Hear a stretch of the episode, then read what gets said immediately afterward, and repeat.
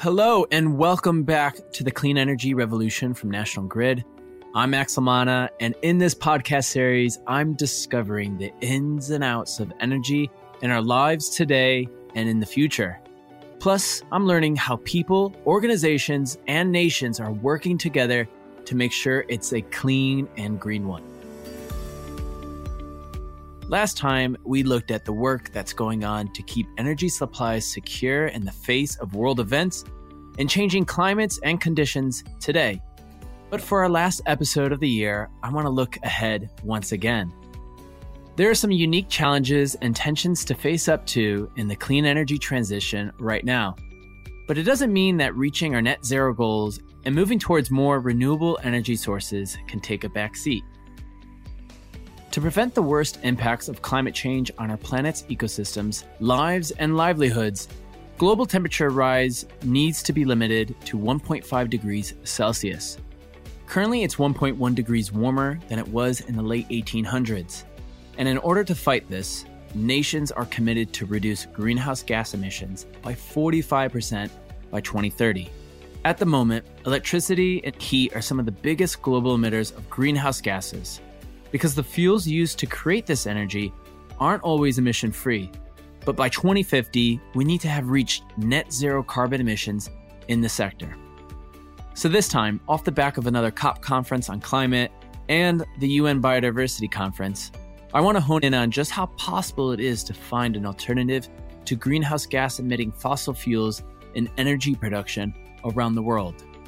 We'll be hearing from friends of National Grid in the US to find out about the technology that's being harnessed and developed today, as well as the innovative new resources that are being invested in in order to make our energy systems fossil free. First up, I want to find out how a fossil free approach is already starting to roll out in some gas and electricity systems across the United States. I'm talking with Don Chahbazpour. He's the Director of Policy and Regulatory Strategy at National Grid in the United States. Don, thanks for joining me. How are you? I'm doing well. Pleasure to be here. Thank you. Where, where are you today? I am actually working at home in New Jersey, just a few miles away from our office, and I work out of our office in Brooklyn. What's your role with the U.S. policy and strategy team? What what does what does a day to day look like for you? Yeah, so my day to day is really engaging a broad set of stakeholders. Uh, they're primarily policymakers, regulators, academia, technology companies, you know, various associations, industry associations, and our customers, talking about the role of the gas network in the transition to net zero. I think what's really widely understood by all of these stakeholders is the role of, you know, solar and wind and storage. What's not really widely understood is that how does the gas network fit in? And the best way to characterize where the gas network is compared to the electricity network is it's about, I would say, 30 years behind. You know, when I started my career, the conversations that people were having about the role of solar and wind and storage in the 1990s and the transformation of the electricity network, that conversation is now taking place in the gas network. And that's why there's sort of this gap of about 30 years. Exciting stuff. It sounds like there's a lot to talk about. I'm excited about this. But first, I also want to bring in our other guest for this discussion. Tristan Brown is the Associate Professor of Energy Resource Economics from the State University of New York. Tristan, thanks for joining us. You're a part of the College of Environmental Science and Forestry. Is that right?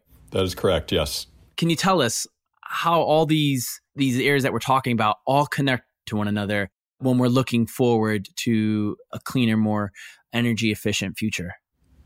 Well, it's it's really about determining how we can most cost effectively prevent catastrophic climate change at the end of the day. When we think about you know environmental science, we're thinking about climate change, the impacts of greenhouse gases in the atmosphere, and I think you know we generally recognize we need to reduce those emissions, but we've stopped, or we, maybe we never really started talking enough about how we do so in a cost-effective manner. And the reason that's important is ultimately the United Nations Intergovernmental Panel on Climate Change, um, the International Energy Agency, for close to a decade now, have been reporting that we we are spending uh, quite literally pennies on the dollar in terms of what we need to on decarbonization to avoid catastrophic climate change. Mm-hmm. And so it's it's not so much a matter of are we going to reduce those emissions, it's a matter of are we going to spend in a cost-effective manner on decarbonization so that we can decarbonize as much as we possibly can. Now there there are various low carbon emitting sources of energy also in the mix for the generation, but what does it mean to be truly fossil free? Is there a place for fossil fuels in this transition? It's a great question because at the end of the day, you know, part of it's we need to be fossil free. Um, part of it's also we want to reduce our uh, greenhouse gas emissions and especially our fossil greenhouse gas emissions as much as possible. And so that's really when we start thinking about the path forward, it comes down to not just the magnitude, you know, how much can we reduce our fossil emissions by, but also how quickly can we do it. And I think those two taken together are really what become crucial. And so at the end of the day, you know, we know that we can fully decarbonize, we know that we can move away from fossil fuels it starts to come down to though which technologies are we going to utilize and which technologies are available to us so that we can start doing that now. And when we think about a lot of the technologies we talk about like renewable natural gas and like hydrogen that's where we ultimately see there is a near term role for those that's going to make them look more attractive than some of the other options that are discussed. Don any thoughts to that?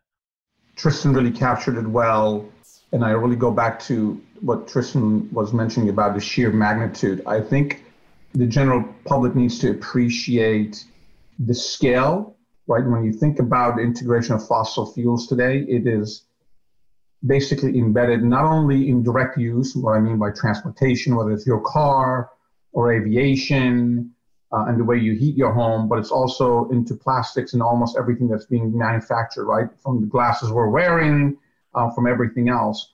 And this transition will take several decades, right? This will not be an overnight. When you are moving towards decarbonization, it is a transformation of our economy and it basically touches everything that we consume and use and it's also integrated into every activity every activity that we you know undertake has some sort of a carbon footprint associated with it can you give me an idea of what percentage the US energy supply currently comes from fossil fuels? And B, how does that measure up to other big carbon emitting nations around the world right now? So the US gets about 80% of its total energy from fossil fuels, right? If we're looking at all transportation sectors. Wow. You know, renewables specifically is only about 12%. Nuclear is making up much of that difference because that's a zero emission fuel source, but some people consider it to be a fossil fuel. So 80% is fossil fuels. What's more important than just the percentage of fossil fuels, though, and I, I mention this because when you talk about how the United States stacks up with other large emitters, other large emitters nowadays, we're really talking about countries like China, India, Indonesia. And they're large emitters in part, you know, obviously they have very large populations, but also because they've continued to rely very heavily on the most polluting fossil fuels. Um, not all fossil fuels are created the same. Coal, for example, has about twice the carbon intensity as natural gas. And so those very large emitters outside of the U.S. rely very heavily on coal. That's been one of the big transitions we've already seen here in the United States over the last decade is the U.S. has managed to partially decarbonize, largely because coal has been displaced with natural gas. And so when we talk about the overall percentage of fossil fuels, it's also important to note just what fossil fuels we're speaking about as well. So Tristan did a really great job setting the global context. I'll just go to the next layer, somewhat more regional, where we serve in the Northeast as National Grid in the Northeast in the United States. The biggest source of emissions in the Northeast, number one, is buildings. And then number two is transportation sector. And number three and four is power generation and agriculture and waste. It's not exactly the same for all of the states. So in states like New York that are bigger, agriculture and waste is actually number three, and then power generation is number four, and then the other states is vice versa.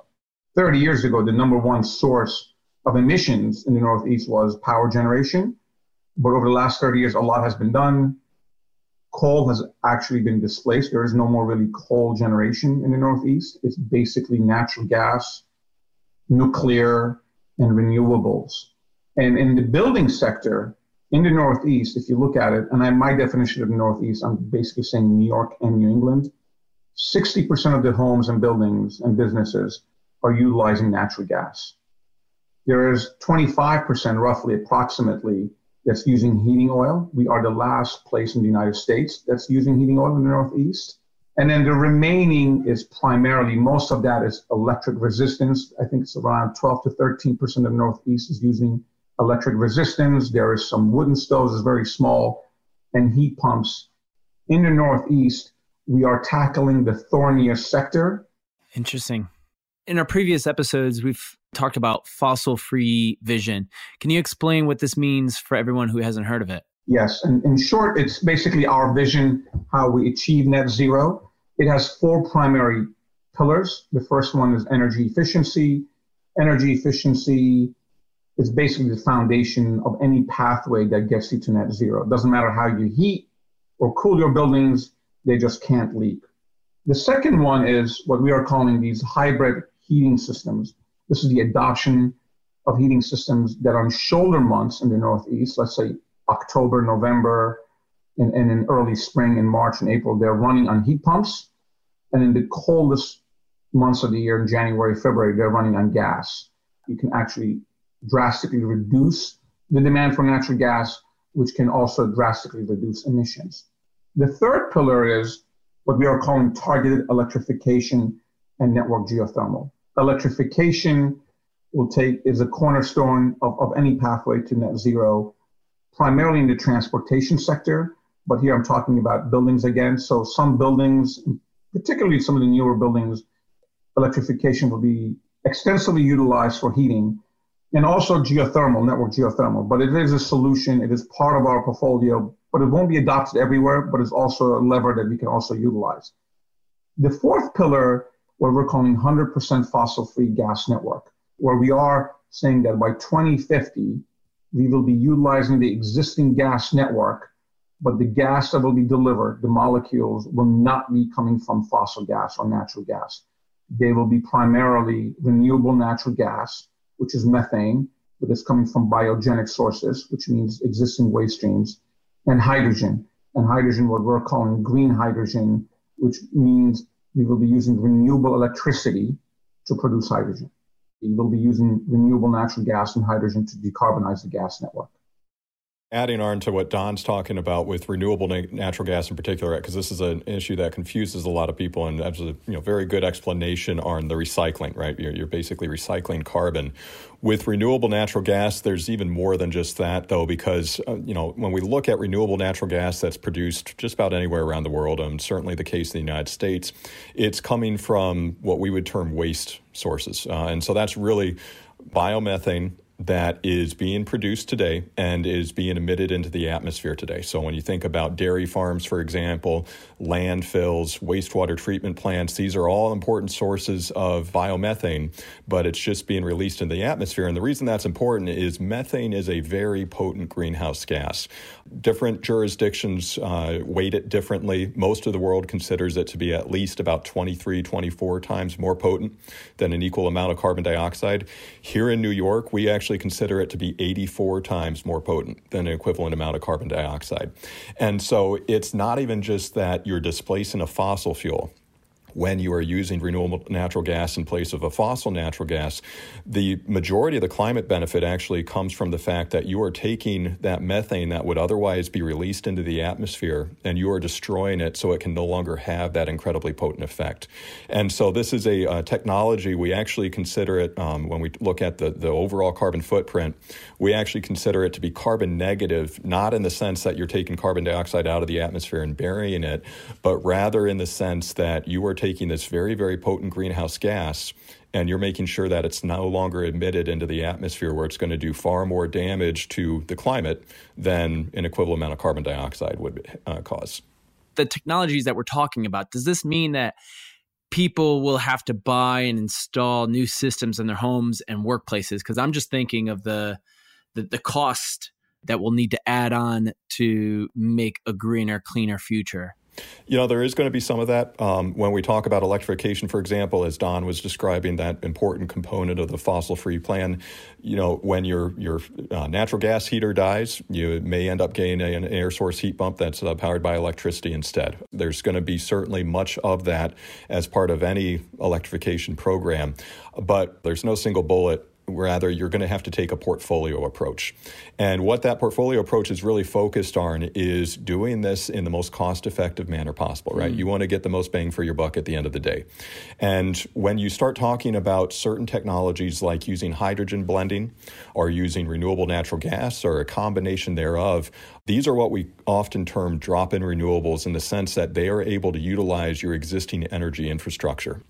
Another way of looking at that is we're, we're simply recycling it. Uh, we are minimizing the overall financial impact. We're minimizing the financial costs so that we can then have additional resources available to decarbonize further than we would be if we were selecting the most expensive option that we had. Tristan, your work looks at how energy and environmental policy play a part in making different kinds of energy sources achievable.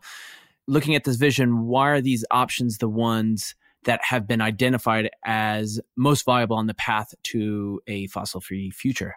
We cannot avoid catastrophic climate change without renewable natural gas. Um, it's my very firm belief of that. And that's primarily because we are destroying biomethane that is otherwise going straight into the atmosphere. And because of how potent a greenhouse gas biomethane is, really all methane, but you know, especially when we're thinking about wastewater treatment plants, dairy farms, et cetera, we cannot really avoid catastrophic climate change without greatly reducing that. I think the UN IPCC a, uh, a couple years ago came out with a report saying we have to slash those by at least 50% over the next 25 years. And so that means we need to incentivize those reductions of those biomethane emissions, which also means we really need to make sure that we're recycling that and using it for a better purpose, especially a purpose that's going to displace fossil fuels. Can either of you share examples of where this technology has already been successfully rolled out and is reducing carbon emissions in in a specific area. California, a little over 10 years ago, implemented something called the Low Carbon Fuel Standard, which ultimately has incorporated, even though it's for transportation rather than, say, building energy, it's incorporated renewable natural gas in a very, very substantial way. And renewable natural gas has been one of the larger generators of uh, carbon reduction credits under this plan. It's gone to the point now where dairy farms, landfills, other sources of biomethane from all across the country are now participating in this single state program that's now expanded. Oregon and Washington State have both been included in it as well. That's a technology that we have available today. California has demonstrated that you can roll this technology out, achieve very large market penetration very rapidly. So I'd say that's probably, at least here in the United States, that's one of the bigger examples that we've seen in recent years. I'd like to know what the low hanging fruit or the, the most achievable path we can take to a, a fossil free future. Yeah, so that's a really great question, right? Because you're thinking about sequencing this this decade is a decade where we really need to do energy efficiency, electrification of the transportation sector, while ramping up the very large offshore wind projects that have been announced, you know, both across the ponds in the US and the UK and around the world, and, and all these other um, storage and, and uh, solar projects. Because if you can't decarbonize the generation source, you may actually not produce a lot of benefits. What it really comes down to is valuing the benefits that they provide, uh, especially to the climate. You know, this is not something the world has really done very well. I mean, certainly has not been doing it much at all until very recently. Most people would know this as a carbon price. Um, many governments utilize the concept of a social cost of carbon, which is essentially if you're reducing greenhouse gas emissions, there is a value that you are providing to the world in that process and puts a dollar value on that benefit that you ultimately get. And so, from a policy standpoint, it's really about incentivizing those technologies that are going to reduce greenhouse gas emissions, that are going to reduce greenhouse gas emissions quickly, which is something we, we frequently forget because at the end of the day, if you reduce emissions, you know, reduce one ton of emissions tomorrow, that has a much bigger positive impact on the climate than if you reduce one ton of emissions 20, 30 years down the road. So, you know, how can you start reducing those emissions quickly? And you tie those together and you start looking at those technologies that are going to enable you to achieve that outcome. We have seen incredible advances really just in the last 10 to 20 years, technologies that people weren't even talking about 20 years ago that now are starting to play a very substantial role. And we're hopefully going to start reaching the point where we do develop and deploy these technologies fast enough to have a measurable impact on the climate. Don, the fossil free vision mentions customers' rights to choose their own path to decarbonization. How realistic will it be that everyone can afford this? What makes addressing climate change really challenging is that you're managing multiple things, all of them simultaneously. And they really include efficiency, affordability, reliability, resiliency, equity. Equity means you know you don't leave any customer behind, and customer choice. Customers living, if you think about you know whoever you are listening, they are living in all different kinds of buildings, right? You might be living in a multifamily brownstone in Brooklyn or Boston or, or a high rise that was just constructed. And I live in a suburban home, right, that was built in the 1970s. The average cost to retrofit these homes lands somewhere between twenty to forty thousand dollars. Now, because I'm just curious, you know, given what I do for a living, I've actually gotten a quote to convert my house from a gas. It's about twenty-eight thousand dollars, right? Very few people have twenty-eight thousand dollars upfront capital cost. So, how does a customer look at this? Well, it depends who that customer is, right? Where you are, it's giving that sort of perspective and then looking at all of these various things that I mentioned that you have to manage simultaneously, where it gets to this sort of portfolio approach and why you do need all of these technologies. So this brings me to my final question, actually. So this question's to the both of you. It's looking into the future. When you're waking up in the morning in 20 years' time, what sort of energy will you be using? What sort of tech are you likely to see in your homes, workplaces, out and about in your daily life? Will we be on hovercrafts? Will we be like the Jetsons? oh, this is, I mean, this is such a great question because humans do a terrible job of predicting the future. 20 years out, it's it's incredibly difficult to predict what the future is going to look like in terms of the technologies that are going to be available, which is why you know I always take the approach that we need to we need to be flexible. We need to utilize those technologies that are available to us, and we need to utilize those technologies that are going to provide us with the largest contributions to our goals. And so, rather than saying one technology or another is going to be available I'll take it broader and I'll say the technologies that we're going to be utilizing in 20 years are going to be those that are going to have the greatest benefit to the climate. That's going to be really the, the biggest issue we face, humanity does, over the next 10 to 20 years is how do we decarbonize and how do we do it as quickly as possible. And so I, I won't say I know what those technologies are guaranteed to look like 20 years from now, but I do know those are the technologies that we'll be utilizing by then. The future is technology driven but you need the right policy framework to scale them. So everything we talked about, you do need the right policies to get to the scale issue to adopt them.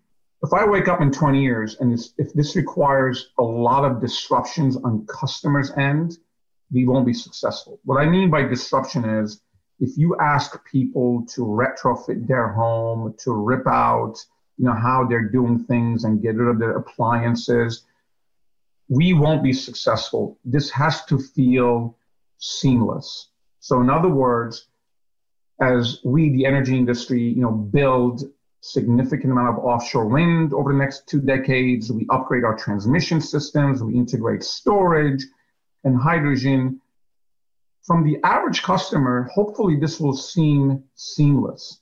So some people won't even know that their emission has gone down because they don't really think about right. I don't think most people average average person walks around thinking about, hey, I'm using electricity today. What's the source of this generation, right?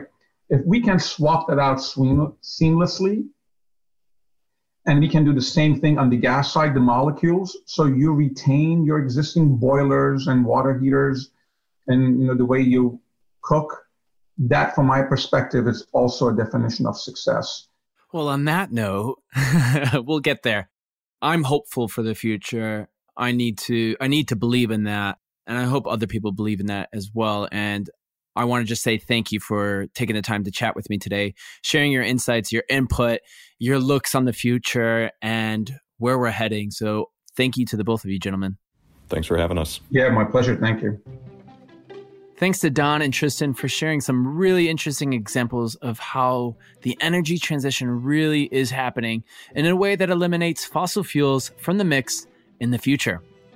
Although they touched on quite a few cool technologies there, as well as ways we can connect policymaking to our planet, I want to look at a few more emerging ideas now and how all this fossil free innovation adds up to healthier lives and ecosystems everywhere. Now, I'm talking with Lisa Lambert, who's Chief Technology and Innovation Officer at National Grid, as well as the founder of National Grid Partners. Hi, Lisa. Thanks for making the time. Uh, my pleasure. Good to meet you, Max. Can I assume from your job title that you're a technology whiz?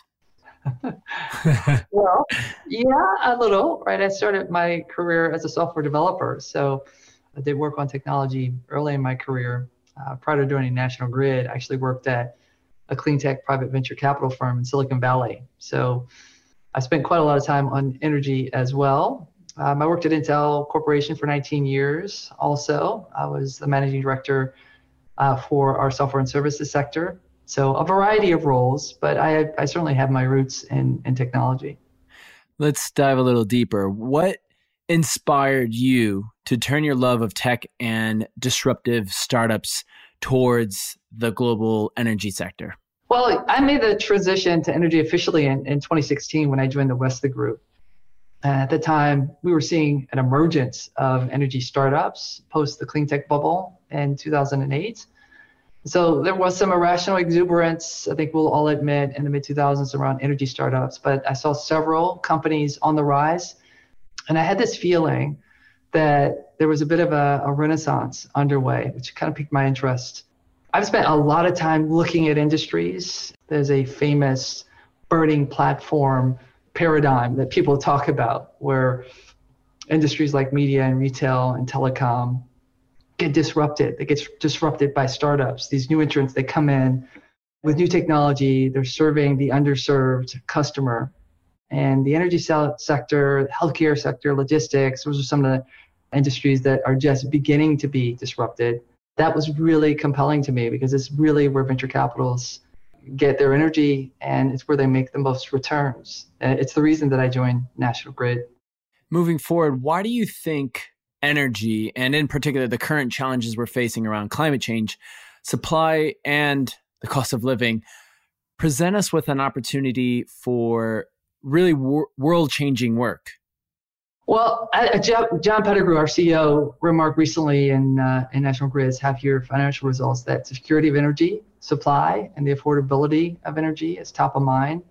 You know, we're heading into winter. Some of our more vulnerable customers do need support. I think you know that National Grid is donating more than 78 million this winter and next to charities in the UK and US that are working on the front line of the energy crisis to support those who need it the most. At the same time, you know, National Grid knows that we have to keep investing in downturns. So we attended COP27 in Egypt talking about our continued commitment to the clean energy transition. And 2050 is coming, mid century is coming. And if anything, the challenge people are facing around these high energy bills illustrates how important it is to keep investing in startup technologies that bring more energy into the system at, at much lower costs. And it's really what we've been doing at National Grid Partners. We've got an investment portfolio that helps customers find savings in their energy costs. We have a company called Carbon Lighthouse that does that for them. We have another company called Omnidian that guarantees customer investments in solar will perform We've got a company called Leap in our portfolio that helps more clean energy get into the grid by making it easier for smaller suppliers to get into the market. And then we have an investment in a company called LineVision that helps us to transmit up to 30% more clean energy through our existing infrastructure. So without having to build new towers or invest in you know, new critical infrastructure. So it's technologies like these that help National Grid deliver on its vision for future energy systems. We want them to be clean, we want them to be fair. We want them to be affordable. Wow. And what kinds of people are coming to these projects, these ideas, and and and how are they making it happen? Is it is it all scientists? Are they entrepreneurs? Uh, what kind of backgrounds and and roles do they play in transforming our energy future?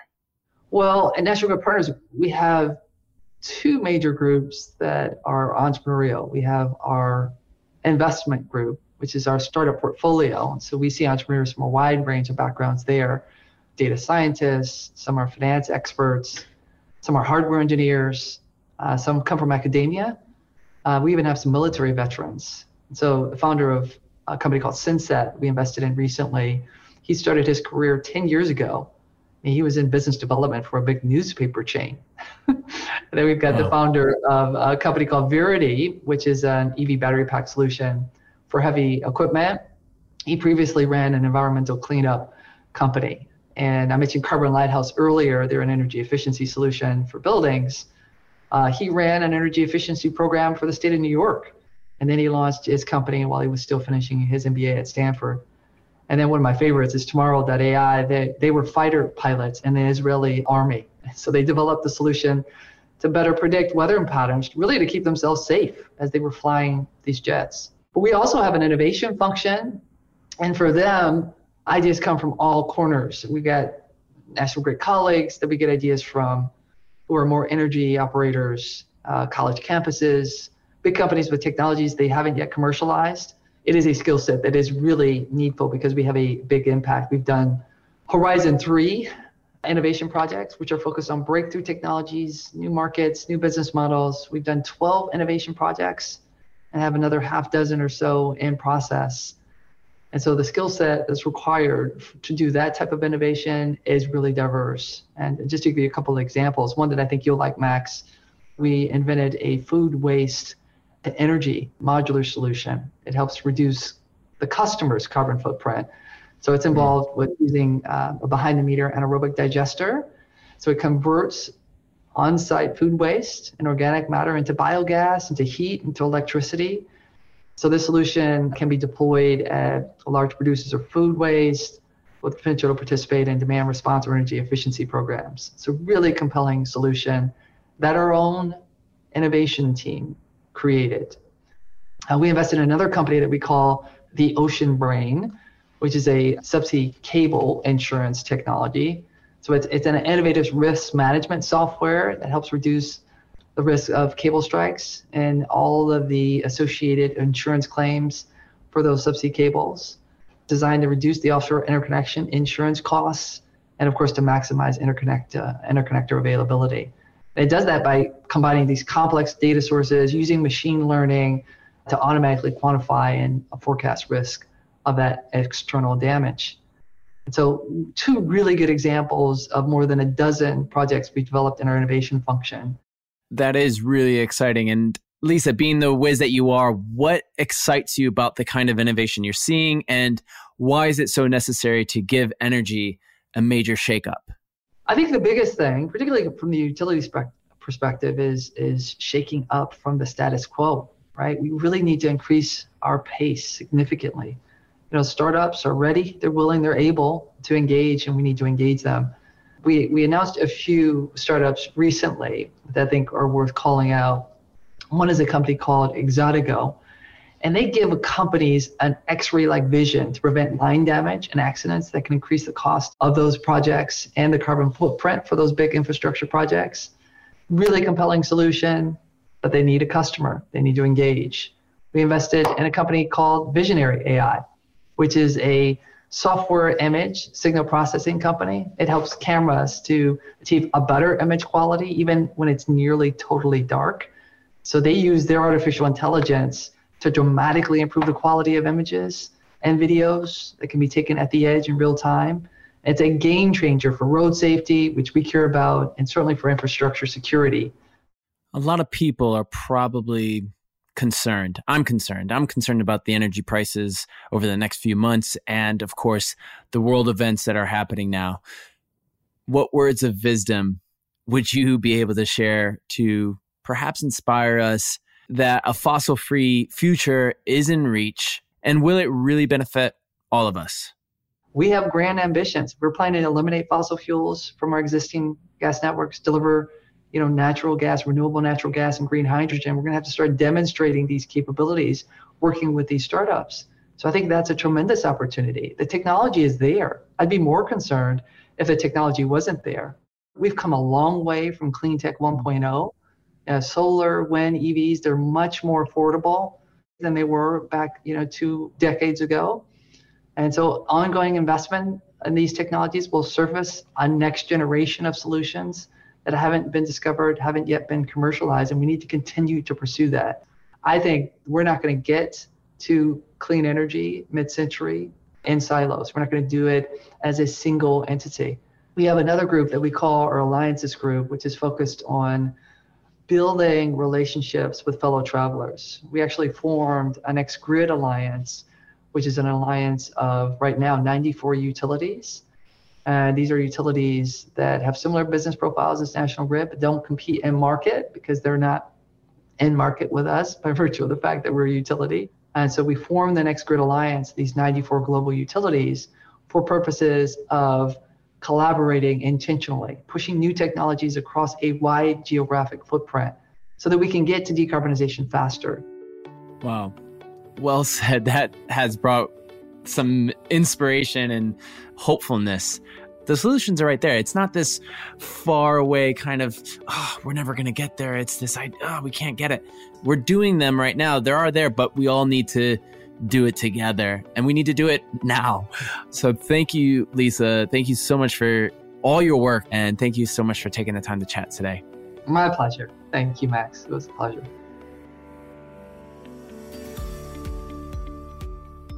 Wow, there's some really unique ideas and projects coming out of the energy sector. And I really liked Lisa's point that if we continue to make tech innovation a priority, we'll only be improving on progress we've already made. Although we have a way to go before we can live in that fossil free world, it's good to remember at this point that we are moving forwards. Looking at the news headlines, it may seem tough and gloomy for our planet's future right now. But I hope, just like me, that hearing these stories gives you a bit of positivity I'd love to see how much work is going on around the world on every level to move us away from fossil fuels. It's also really cool to know that this change is starting to happen in our own neighborhoods too. It's also tantalizing to think that in 20 years' time, our children and their children could be waking up to a world that has moved beyond the challenges of figuring out how to make the tech and is looking forward to meeting 2050 net zero goals with confidence. That's definitely a positive thought to hold on to as we move into 2023. I'll be back in the new year with more awesome insights into world of energy and some expert predictions for what the year ahead might hold. Until then, take care of yourselves and have a safe and happy new year. I'm Max La Manna, and you've been listening to the Clean Energy Revolution from National Grid.